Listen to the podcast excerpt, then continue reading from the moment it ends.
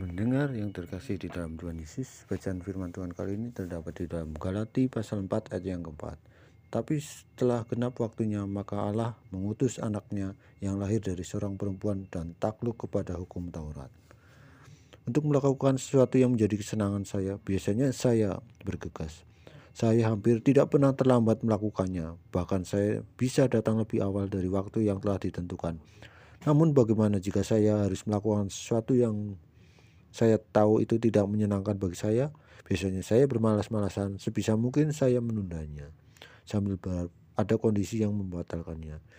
Saya enggan melakukan karena saya tahu bahwa itu bukan hal yang menyenangkan untuk dilakukan. Manusia biasanya seperti itu. Bergegas kalau suka, menunda kalau tidak suka. Lalu bagaimana dengan Tuhan? Dalam Galatia pasal 4 ayat 4 dikatakan, tapi setelah genap waktunya, maka Allah mengutus anaknya yang lahir dari seorang perempuan dan takluk kepada hukum Taurat. Saya bisa membayangkan bahwa memberikan anaknya yang tunggal untuk selamat manusia bukanlah hal yang menyenangkan bagi Allah Bapa. Pengorbanan bukan hal yang enak untuk dilakukan. Namun kita justru melihat betapa Bapa kita begitu setia dengan janji-janjinya. Dia tidak menunda-nunda apalagi berusaha untuk membatalkannya. Ketika waktunya sudah genap, Bapa mengutus Kristus ke dalam dunia melalui perawan Maria. Ketika waktunya sudah genap, Allah Bapa menyelamatkan manusia melalui kedatangan Yesus. Natal bisa kita maknai dengan banyak hal. Salah satunya adalah sebagai pengingat bahwa kita memiliki Bapa yang setia dengan janji-janjinya.